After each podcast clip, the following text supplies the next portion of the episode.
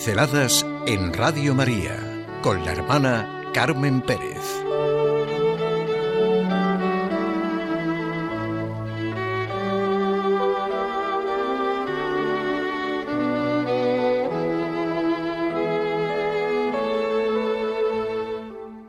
Con motivo de la Navidad. Salió en una tercera de ABC un artículo muy bueno de Olegario González de Cardedal. Se llamaba La debilidad de Dios. Lo escribió con motivo de la Navidad. Comentaba que un estudiante jesuita escribió el siguiente dístico. Lo propio del Supremo no es retenerse en lo máximo, sino contenerse en lo mínimo. Y comenta que esta especie de sentencia hacía las delicias de Hegel, un pensador al que muchos consideran la cumbre del idealismo, y del gran poeta Holderlin. Los dos estudiaron juntos teología en el seminario de Tubinga. El estudiante jesuita expresó una verdadera realidad y una maravilla. Lo propio de Dios, del supremo ser, del supremo amor, de la suprema belleza y del supremo bien, no es retenerse en lo máximo, que es su propia naturaleza, sino contenerse en lo mínimo. En la liturgia de las vísperas rezamos un himno que está en el capítulo segundo de la carta de San Pablo a los cristianos de Filipos.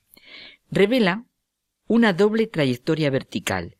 Primero un descenso y luego un ascenso. El abajamiento del Hijo de Dios, cuando en la encarnación se hace hombre por amor a los hombres y cae en el vaciamiento de su gloria divina. Llevado hasta la muerte en cruz, suplicio de los esclavos, se convierte en el último de los hombres, haciéndose auténtico hermano de la humanidad sufriente, pecadora y repudiada. Y luego, la elevación triunfal que se realiza en la Pascua. Cristo restablecido por el Padre en el esplendor de la divinidad y celebrado como Señor por todo el cosmos y por todos los hombres redimidos. Estamos llamados a beber júbilo de la fuente del regocijo. Podíamos pensar más a menudo en las claras promesas de plenitud y de gloria que se nos hacen en el Evangelio. Verdaderamente, nuestros deseos son débiles ante lo que el Señor quiere para nosotros. Es una maravilla si lo leemos y lo saboreamos.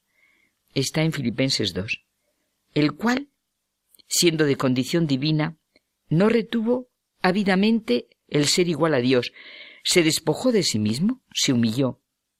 Y todo esto para redimirnos, para que nosotros pudiéramos colmar nuestros anhelos de felicidad, de verdad, de bien, de belleza. Un sencillo y humilde matrimonio, María y José, ante el acontecimiento que cambia la historia. Un niño que nace en un lugar completamente pobre y olvidado en aquel momento de la historia. Un Dios que así revela su encuentro con el hombre. ¿Qué es lo que realmente podemos celebrar y vivir durante la Navidad? Vuelvo a la sentencia del joven estudiante jesuita. Lo propio del Supremo no es retenerse en lo máximo, sino contenerse en lo mínimo. Humildad impresionante que no se eleva a la participación en la majestad de Dios. Este es el Dios que se nos ha revelado. Qué pena. Los que piensan que la única verdad consiste en aprender a liberarse de la pasión enfermiza por la verdad. La pasión enfermiza por la verdad. Eso sí que es algo enfermizo, pesimista y demoledor. Ir en contra de sus propios anhelos, de nuestro gran anhelo la cuestión no es saber lo que nosotros pensamos, hacemos, juzgamos, inventamos, criticamos, dudamos de Dios, sino lo que Dios quiere para nosotros y ha hecho para nosotros. Y por nosotros. Está a nuestro alcance sentir lo que es ese retenerse en lo máximo y contenerse en lo mínimo, viendo su manifestación, su revelación, su encuentro con nosotros, vivirlo, recordarlo, actualizarlo, cantarlo, comunicarlo de todas formas y maneras. Esa es realmente la misión y el sentido de nuestra vida.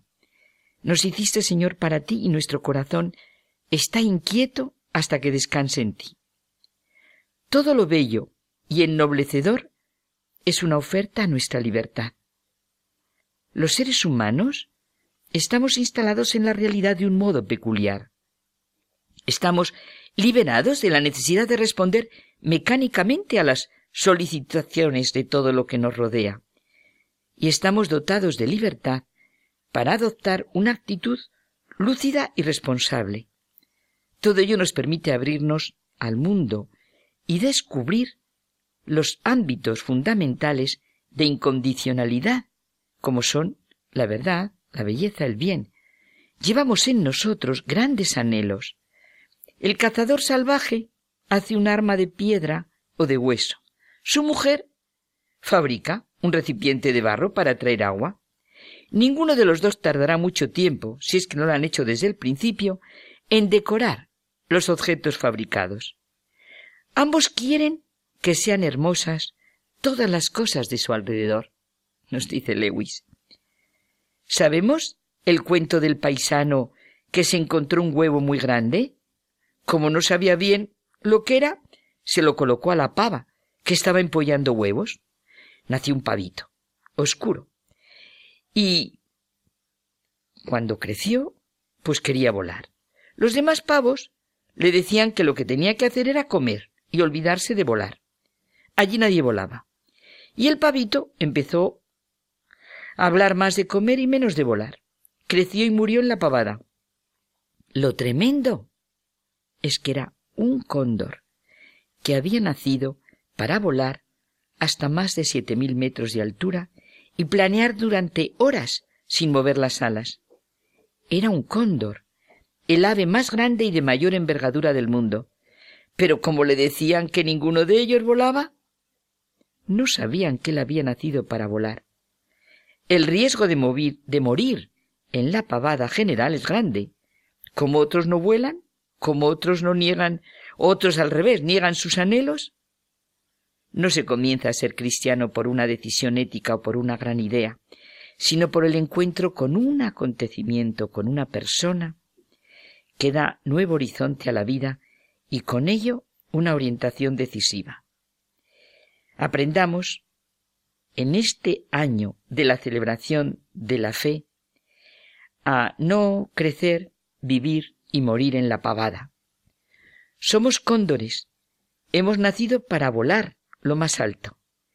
Celebremos y vivamos la Navidad real.